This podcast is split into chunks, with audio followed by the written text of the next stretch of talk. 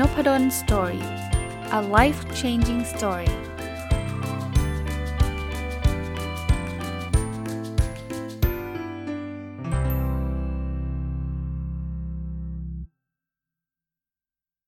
สวัสดีครับ ยินดีต้อนรับเข้าสู่นพดล Story Podcast นะครับ วันนี้ถ้าฟังตรงวันน่าจะเป็นวันศุกร์นะ ก็ระยะหลังเนี่ย ต้องบอกว่ามีคนสอบถามผมมาบ่อยครั้งพอสมควรเลย ว่าอาจารย์ อยากอ่านหนังสือให้ได้เยอะแบบอาจารย์นะครับ หรืออาจารย์มีข้อแนะนํำยังไง ผมเป็นคนที่ไม่ชอบอ่านหนังสือเลย อ่านแล้วก็อ่านไม่จบนะครับ หรือว่าพยายามแล้วมาหลายรอบแล้วก็มันก็มันก็ไม่ได้อะนะครับผมก็ให้ข้อคิดไปในหลากหลายวิธีเนาะก็บางบางท่านก็กุณาเรียนเชิญมาไลฟ์สดบ้าง บางท่านก็สัมภาษณ์หรืออะไรแบบนี้นะครับ ก่อนอื่นเนาะผมผมบอกแบบนี้ก่อน ส่วนตัวก็ไม่ได้คอนซีเดอร์ว่าตัวเองเป็นคนอ่านหนังสือเยอะแยะอะไรหรอกนะครับ เพียงแต่ว่าผมแค่มันเป็นงานอดิเรกมันเป็นความชอบส่วนตัวอยู่แล้วด้วยนะครับ อันนั้นอันนี้มันอาจจะจะจะสอนกันไม่ได้นะมันมันเกิดมามันก็ชอบอ่านหนังสือก็ไม่รู้จะสอนยังไงนะครับ หรือว่าจะมาแชร์ยังไงนะสถิติการอ่านผมแต่ก่อนเนี่ยผมจะไม่ค่อยได้จดไว้ แต่ว่าหลังจากทำ OKR เนี่ยก็จดไว้นะครับ โดยประมาณนะผมอ่านหนังสือ ภาษาไทยและภาษาอังกฤษรวมกันปีละประมาณ 150ถึง160เล่ม โดยประมาณจะวิ่งอยู่ประมาณนี้นะครับ เพราะฉะนั้นเนี่ยโดยเฉลี่ยถ้าเกิดเราหารด้วย 12 ก็เดือนหนึ่งก็ 10 กว่าเล่มนะครับ เดือนหนึ่งก็ 10 กว่าเล่ม หรือว่าถ้าคร่าวๆก็ประมาณสัปดาห์ละ3ถึง4เล่มนะครับโอ้โหอันนี้ก็เยอะแล้วนะอาจารย์ ผมไม่ได้มีหลักการในการอ่านเร็วนะครับ ผมแค่อ่านเยอะนะครับ ผมเคยบอกแล้วมีคนถามผมอีกแบบหนึ่งก็คือ อาจารย์ขอเทคนิคการอ่านหนังสือเร็ว ไม่ได้เร็วครับ ผมอ่านเยอะนะครับอ่านเยอะคืออ่านตลอดเวลาอ่านทั้งวัน คือถ้าเกิดมีเวลาว่างก็จะอ่านหนังสือนะครับ อีกประการหนึ่งที่อยากจะแชร์คือ หนังสือภาษาไทยกับภาษาอังกฤษ เรทการอ่านผมจะต่างกัน เมื่อกี้ทั้งหมดทั้งภาษาไทยภาษาอังกฤษประมาณ 150-160 เล่มเนี่ยเป็นภาษาอังกฤษประมาณ 50 เล่มนะครับเป็นภาษาไทยประมาณ 100 เล่มเพราะนั้นเนี่ยถ้าดูตัวตัวตัวเลขนี้ก็แปลว่าผมอ่านภาษาไทยเร็วกว่าภาษาอังกฤษประมาณเท่าหนึ่งนะด้วยด้วย2เหตุผลนะคือ 1 ภาษาแหละคือภาษาไทยยังไงเราก็คล่องกว่าภาษาอังกฤษนะเป็นภาษาคุณพ่อคุณแม่เราใช่ไหมแล้วก็รูปเล่มด้วย คือเวลาเรานับเป็นเล่มเนี่ยหนังสือภาษาไทยเนี่ยมันจะบางเล่มมันจะแบบ เบากว่าคำว่าเบาคือคือเทคในแต่ละหน้ามันไม่ได้อัดแน่นเอียดอะแต่มันไม่ได้ทุกเล่มนะ บางเล่มก็แน่นเอียดนะครับ แต่บางเล่มมันก็มีรูปมีอะไรเยอะไงแต่หนังสือภาษาอังกฤษเกือบทุกเล่มเลย มันจะเทคล้วนๆรูปน้อยมากนะครับ ก็เป็นสไตล์นะ จริง ๆ ก็ชอบนะภาษาไทยมันก็อ่านสบายดี อ่านแป๊บเดียวจบเล่มละ เวลาจบเล่มเราก็มีความความรู้สึกมันมีความสุขอะนะครับ ก็วันนี้ก็เลยอยากจะชวนคุยนะครับ ไม่ได้มีสคริปต์ใดๆ ไม่ได้เอามาจากหนังสือเล่มใดนะครับ เอาประสบการณ์ส่วนตัวมาเล่าให้ฟัง ถึงเทคนิคการเริ่มอ่านหนังสือ ไม่ใช่เทคนิคการอ่านนะ อ่านอ่านไปเถอะนะครับ ผมไม่มีเทคนิคอย่างที่บอกนะ ผมก็นั่งอ่านของผมไปเรื่อยๆ แต่เริ่มอ่านหนังสือยังไงให้แบบให้ให้สนุกอะ่ะ แล้วพอมันมีโมเมนตัมนะ พอมันแบบพอเริ่มอ่านได้สักเล่ม 2 เล่มแล้วเดี๋ยวมันจะติดเป็นนิสัยเองแหละนะครับ ก็ผมก็ พยายามนั่งคิดนะว่าเออมันมีมันมันจะมีส่วนตรงไหนที่ช่วยคนที่ไม่เคยอ่านหรือว่าอ่านแล้วไม่ไม่ค่อยได้จบเล่มเนี่ยอ่านจนจบได้นะครับ ลองนำไปใช้ดูผมนั่งเขียนอยู่เนี่ยก็คือมี 6 6 6 เรื่องนะครับ ที่ผมคิดว่าน่าจะช่วยได้ เรื่องที่ 1 เลย ผมแนะนำให้เลือกหนังสือที่ชอบที่สุดก่อน เวลาเราเลือกหนังสือมาอ่านเนี่ยอย่าไปเลือกหนังสือตามกระแสสัทีเดียว ผมไม่ได้บอกห้ามนะครับ บางคนก็ดูผมอ่านเล่มไหนก็อยากจะอ่านเล่มนั้นก็ดีครับ แต่ว่าถ้าเป็นคนที่ยังไม่เคยอ่านเลยเนี่ย แล้วมาอ่านตามคนอื่น อ่านตามบิลเกตส์ อ่านตามมาร์ก ซักเคอร์เบิร์กเรย์ ดาลิโออะไรพวกนี้พอเราอ่านตามคนดัง ๆ แบบนั้นเนี่ย บางทีหนังสือมันคนละเลเวลอะ มัน advance ไปแล้วอะพวกเขาอ่านแบบอีกขั้นหนึ่งอะ เพราะฉะนั้นเนี่ย พอเราอ่านแล้วเราไม่ชอบเนี่ย อ่านไป 10 หน้าเราก็อยากวางแล้วนะ เพราะฉะนั้น ผมผมอยากกระตุ้นว่าหนังสืออะไรก็ได้ก่อนเลยนะ อะไรก็ได้ ยังไม่ต้องไปแบบหนังสือพัฒนาตัวเอง ตอนนี้ขอให้เริ่มอ่านก่อน ใครติดนิยายอ่านนิยายครับ แล้วเลือกนิยายที่เราชอบ ผมผมแชร์ได้อยู่เรื่อยๆครับว่าผมชอบหนังสือเล่มไหน แต่ก็มันเป็นแค่ป้ายยา ป้ายยาคือแบบบอกให้รู้ว่าหนังสือเล่มนี้ ผมชอบเพราะอะไรยังไง แต่เวลาท่านจะไปซื้อท่านไปเปิดดูก่อน ว่าสไตล์นี้ได้ไหม หรือฟังผมรีวิวแล้วแบบเออเฮ้ย ใช้ได้อะไรเงี้ยก็จะช่วยเซฟเวลาท่านนิดนึงนะครับถ้าเกิดท่านชอบสไตล์หนังสือแบบที่ผมรีวิว ซึ่งส่วนใหญ่ก็เป็นหนังสือพัฒนาตัวเองกับหนังสือเรื่องบริหารธุรกิจอะ่ะการจัดการทำงานอะไรพวกเนี้ยถ้าท่านมาแนวนั้นก็ก็รีวิวฟังรีวิวผมแล้วบอกเฮ้ยน่าสนใจไปที่ร้านหนังสือ ไปอ่านรีวิวคนอื่นด้วยก็ได้ นอกจากฟังนพดลสตอรี่นะครับไปร้านหนังสือเสร็จถึงไปพลิกดูซะหน่อย ถ้าไม่ได้ไปร้านหนังสือก็ไปดูออนไลน์นะครับ ลองดูสารบัญดูอะไรสักนิดหนึ่ง ถ้าคิดว่าใช่คิดว่าชอบเอาเลยครับ บางคนบอกอาจารย์อ่านอ่านนิยายได้ไหมผมว่าได้นะ ผมอาจจะไม่ใช่สายนิยาย แต่ผมก็หาอ่านอยู่เรื่อยๆนะนิยายเนี่ยผมก็ไปดูคนอื่นป้ายยานั่นแหละ แต่ผมก็ไม่ได้ซื้อทุกเล่มที่เขาป้ายยานะบางคนบอกเล่มนี้ดีมากดีมากแต่ก่อนเคยซื้อครับ แล้วมันอ่านไม่รู้เรื่อง คือคือคือดีของเขาเนี่ยผมไม่ได้ว่าเขาหลอกนะดีของเขาจริง ๆเขาชอบมากจริงแต่ว่าผมอ่านไม่รู้เรื่องพอตอนหลังเนี่ยก็คือจะดูธีมเล็ก แต่นิยายเนี่ยมันจะยากหน่อย ถ้าเกิดไปอ่านมากเนี่ยมัน spoil นะพอ spoil มันจะไม่สนุก แต่ว่าผมก็อ่านนะครับ ผมก็อ่าน ถ้าถามว่านิยายได้ไหมได้ แม้กระทั่งการ์ตูนยังเอาเลย เอาเถอะ เริ่มก่อน เป็น เป็นจุดตัวจุดสตาร์ท แล้วผมมั่นใจนะ หนังสือที่เราชอบเนี่ยเราจะอ่านจบ เพราะมันไม่อยากวางเลยแหละนะครับ เริ่มต้นแบบนี้ก่อนนะครับ อันที่ 2 เทคนิคที่ 2 คือ ให้เลือกหนังสือที่อ่านจบแล้วเราเอาไปใช้ได้ทันที อันนี้นิยายอาจจะไม่เข้าข่าย แต่ถ้ามันเป็นประเภท how to อะ ซึ่งผมก็อ่านนะครับ พัฒนาตัวเองนะ หรือว่าธุรกิจ อ่านแล้วใช้ได้เลยเนี่ย ผมว่าจะเป็นอะไรที่เราอยากจะอ่านจนจบ ผมยกตัวอย่างหนังสือหุ้นนะ ที่บอกเทรดหุ้นยังไงให้รวยอะไรแบบนี้ คืออ่านแล้วมันจะมีกราฟเส้นนี้ ตัดกับเส้นนี้ อ่านเสร็จปุ๊บไปดูกราฟเลย ตัดขึ้นตัดลงอย่างที่หนังสือเขาบอกหรือเปล่า หรือหนังสือแนวแนวที่แบบยิงแอดยังไงให้ได้ผล คือถ้าเกิดเราจะอ่านแปลว่าเราต้องการยิงแอดถูกปะถ้าเราไม่ยิงแอดยิงแอดคือยิงโฆษณานะครับ ถ้าเราจะไม่โฆษณาผ่าน Facebook เราจะซื้อเล่มนี้มาทำไมจริงไหมเพราะฉะนั้นเนี่ยพอซื้อมาเสร็จปุ๊บเนี่ยใช้ได้เลยเนี่ยอย่างนี้เราจะอ่านจนจบ เผลอๆยังไม่จบเรายังไปใช้เลยนะครับหนังสือที่แบบว่าเออ nice to have เนี่ยอาจจะไว้ที่หลัง nice to have ก็คือเออมันคงดีนะในอนาคตคงได้ใช้อะไรเงี้ยอันนี้เก็บไว้ก่อน ถ้าเราอยากจะเริ่มนะ เริ่มอันที่เราต้องใช้แน่ๆ สังเกตไหมครับว่าเวลาใครโดน assign ทำงานเรื่องไหนมาเนี่ย แล้วแล้ว struggle อะ คือเหมือนกับทำไม่ได้ สมมุตินะ หัวหน้าสั่งบอกว่า เฮ้ย คุณไปลง TikTok ให้หน่อยดิทำ Account TikTok ให้หน่อย แล้วเราทำไม่เป็นเลยไม่มี Account TikTok เลย อย่างเงี้ย เราจะไปควานหาหนังสือที่แบบ Tik t o อก101 อะไรเงี้ย แบบ Introduction to TikTok นะ แนะนำการใช้ TikTok เบื้องต้น ไอเนี้ยมันจะส่งผลเยอะเพราะว่าเราต้องใช้ไง พอเราต้องใช้เสร็จปุ๊บเนี่ยพอมันอ่านมันไม่มีแบบอ่าน วันนี้อ่านหน้าหนึ่งก่อนแล้วก็เลิกดีกว่าไม่มีไงเพราะว่าเราต้องรีบเอาไปใช้เลย ถ้ามันไม่มีใครสั่งเนี่ยตัวเราถามตัวเราเองครับว่าตอนนี้เราสนใจเรื่องอะไร แล้วเราอยากที่จะทำเรื่องอะไรก่อน เอาเรื่องนั้นมาอ่านก่อนครับนะอันนั้นเป็นเทคนิคที่ 2 ส่วนตัวผมใช้ประจำนะครับมีช่วงไหนที่ผมสนใจทำสตาร์ทอัพผมก็ซื้อหนังสือสตาร์ทอัพมาแล้วก็มาทองรถทดลองทำนะครับ มีช่วงไหนที่ผมสนใจการฝึกปรือการเขียนหนังสือ ผมก็ซื้อหนังสือที่เขาแนะนำเรื่องการเขียนมาอ่าน อ่านแล้วก็ลองมาเขียน คือระหว่างทั้งทั้งที่ยังไม่จบผมก็ยังทำนะ หมายถึงว่าระหว่างการอ่านนี่ก็ลองไปเรื่อยๆเลยนะครับ ลองไปเรื่อยๆ อันที่ 3 ครับ ถ้าเลือกที่ชอบแล้ว เลือกที่นำไปใช้ได้ทันทีแล้ว เออลืมบอกไป มันไม่จำเป็นต้องครบทุกข้อนะครับ ข้อใดข้อหนึ่งก็ได้นะ แต่ถ้ายิ่งมีครบทุกข้อยิ่งดีนะครับ ยิ่งดี อะ อันที่3เนี่ยผมแนะนำเรื่องหนังสือเล่มบางๆ สำหรับคนยังไม่เคยอ่านเนี่ยอย่าไปเลือกหนังสือแบบ 600 800 หน้ามันท้อครับ ขนาดผมเนี่ยเป็นคนที่แบบชอบอ่านหนังสือปีหนึ่งร้อยห้าสิบร้อยหกสิบเล่มเนี่ยเจอหนังสือ 7 800 หน้ายังท้อเลยอ่านไหมอ่านแต่นานๆทีคือคือคือทั้งทั้งที่ชอบทั้งทั้งที่รู้สึกว่ามันมีประโยชน์นะ แต่มันหนาเกิน คือเวลาหนาแล้วมันแบบมันมันคือทุกคนอ่านหนังสือนี่อยากอ่านจนจบอยู่แล้วนะผมก็อยากอ่านจนจบจนถึงปัจจุบันเนี่ย ผมยังไม่เคยมีหนังสือเล่มไหนที่อ่านแล้ว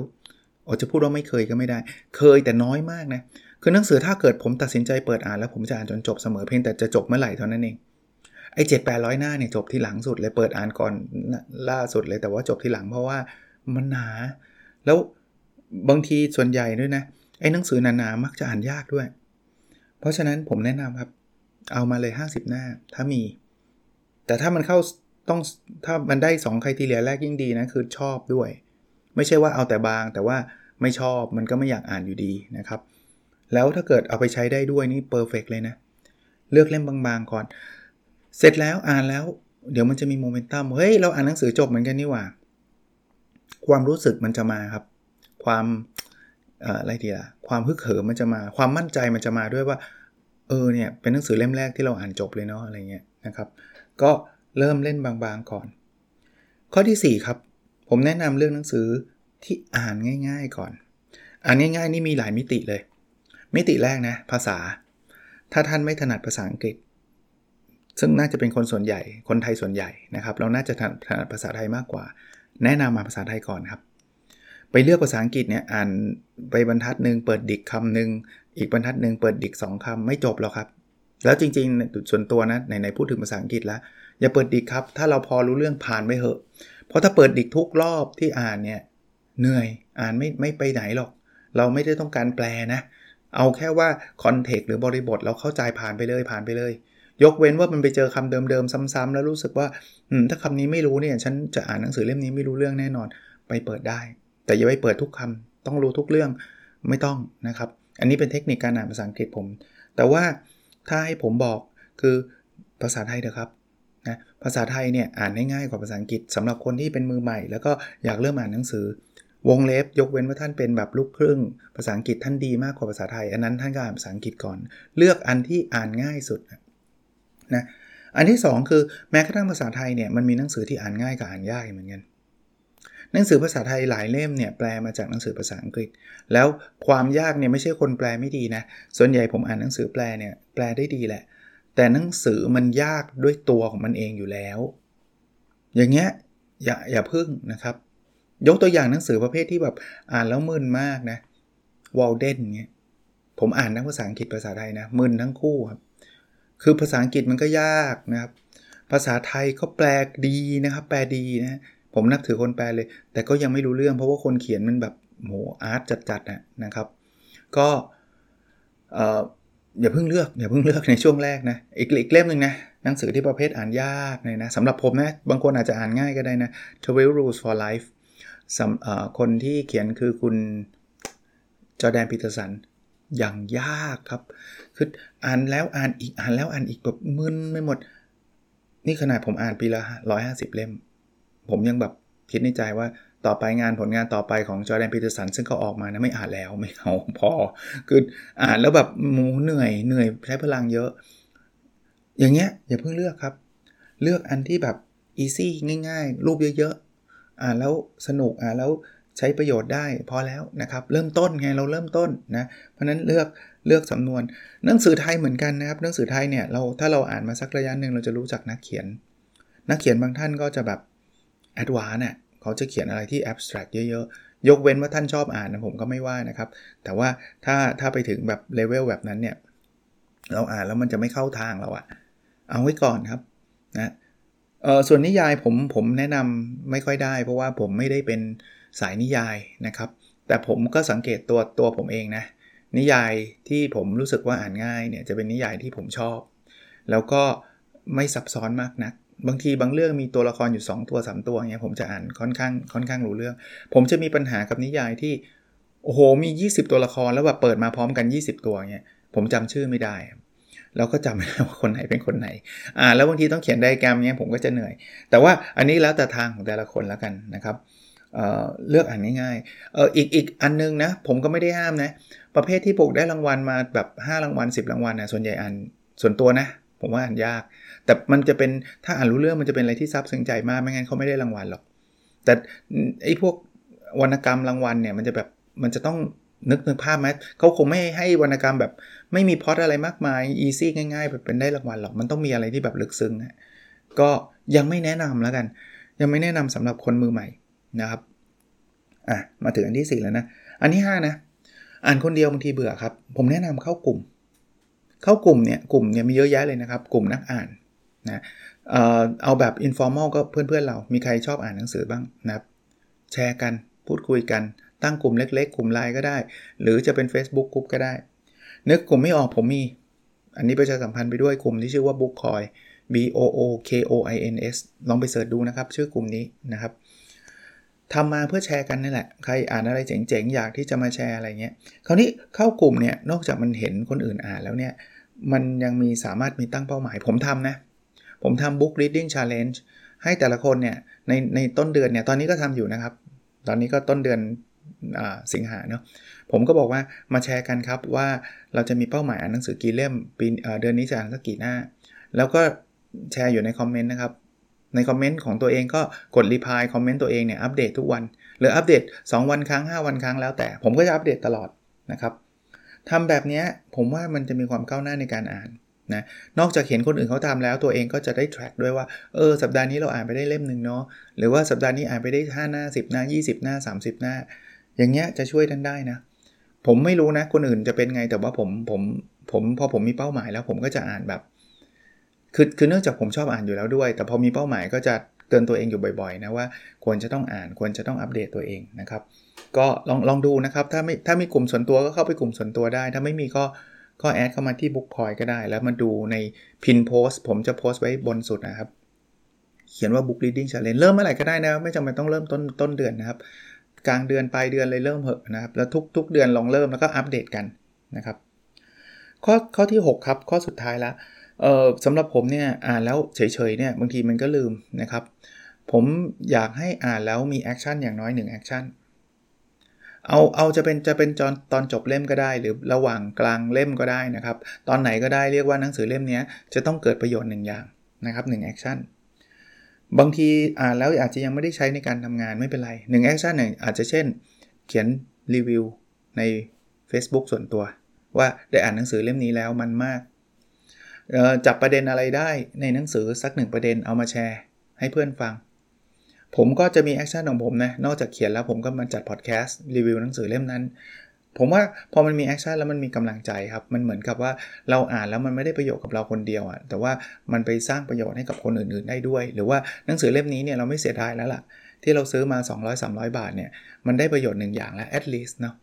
ก็ 6 ข้อนะครับที่ผมเชียร์นะครับสำหรับคนอยากเริ่มอ่านหนังสือ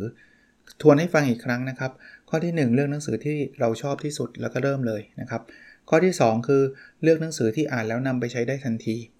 ข้อที่3นะครับเลือกหนังสือเล่มบางๆครับอย่าเอาเล่มหนาอย่าเพิ่งเล่มหนา ข้อที่4นะครับเลือกหนังสือที่อ่านง่ายๆก่อนนะครับอย่าเพิ่งไปตามคนแบบอ่านระดับแบบโอ้โหบิลเกตก็อ่านเล่มนี้ฉันต้องอ่านบ้างนะเราอ่านไม่รู้เรื่องนะครับ ข้อที่5นะครับเข้ากลุ่มตั้งเป้าหมาย แล้วก็ track ความก้าวหน้าตลอดเวลาที่เมื่อกี้แนะนำไปแล้วนะครับ แล้วข้อที่6นะครับ อ่านแล้วมี action หนึ่งอย่างนะครับเอาไปทำอะไรสักหนึ่งอย่างเอาไปพูดก็ได้เอาไปเล่าให้เพื่อนฟังก็ได้ เอาไปเขียนก็ได้ เอาไปทำพอดแคสต์ก็ได้ อะไรก็ได้ครับ 1 อย่าง 1 อย่างนะครับ ก็วันนี้คงเบาๆแบบประมาณนี้นะครับ ผมหวังว่าช่องนพดลสตอรี่นี้ก็จะเป็นอีกหนึ่งช่องที่ชวนทุกท่านอ่านหนังสือแล้วผมเชื่อมั่นเลยนะครับว่าหนังสือเนี่ยจะเป็นสิ่งที่จะพาท่านไปได้ไกลขึ้นเนาะเราแทนที่เราจะต้องเรียนรู้ด้วยประสบการณ์ตัวเอง ซึ่งมันลำบากแล้วก็บางทีมันก็ มีต้นทุนสูงเล่นหุ้นแล้วเจ๊งมาก่อนถึงรู้ว่าเจ๊งเพราะอะไรเนี่ยไปอ่านหนังสือก่อน จะได้ไม่เจ๊งแบบที่เขาเจ๊ง ถ้าเราจะผิดพลาดผิดพลาดในสิ่งที่เราไม่เคยอ่านดีกว่านะครับทั้งๆทที่มันมีคนบอกกันทั้งบ้านทั้งเมือง แล้วอย่าทำแบบนี้แต่ดันไม่รู้ไงไม่อ่านแล้วก็มาเจ็บเองเงี้ยผมว่ามันไม่คุ้มนะครับผมเชื่อว่าปัญหาทุกปัญหาเนี่ยจะมีหนังสืออย่างน้อยหนึ่งเล่มครับที่จะช่วยแก้ปัญหานั้นได้ ที่ผมเชื่อแบบนั้นเพราะว่า ผมเชื่อว่าปัญหาที่ท่านเจอคงไม่ใช่เกิดขึ้นกับท่านเป็นคนแรกและคนเดียวในโลกหรอก มันส่วนใหญ่เป็น common problem ครับ มันเป็นปัญหาที่เกิดขึ้นกับหลากหลายเป็นล้านล้านคน แล้วมันก็มีคนลองผิดลองถูกมาเป็นหลายสิบหลายร้อยวิธีแล้ว แล้วมันก็คนมีคนเจอโซลูชันแล้วเขาก็เอามาเขียนแชร์ให้คนคนอื่นแล้วเรียบร้อยครับ ส่วนใหญ่จะเป็นแบบนั้นลอง search ดูก็ได้นะครับ ปัญหาเรื่องอะไรล่ะ ลูกไม่เชื่อฟังลองไป search ดูนะไม่มีเงินจนลองไป search ดูมีหมดนะครับ specific มาก ๆ ยังมีเลย นะครับ แต่ผมก็ไม่ได้บอกว่าทุกอย่างที่หนังสือเขียนเนี่ยเอามาใช้กับเราแล้วจะสำเร็จ 100%นะ ทุกอย่างมันก็ขึ้นอยู่กับบริบทด้วย แต่ว่ารู้ดีกว่าไม่รู้นะ โอเคครับ วันนี้คงประมาณนี้นะครับ หวังว่าจะเป็นประโยชน์ แล้วเราพบกันใน episode ถัดไปครับ สวัสดีครับ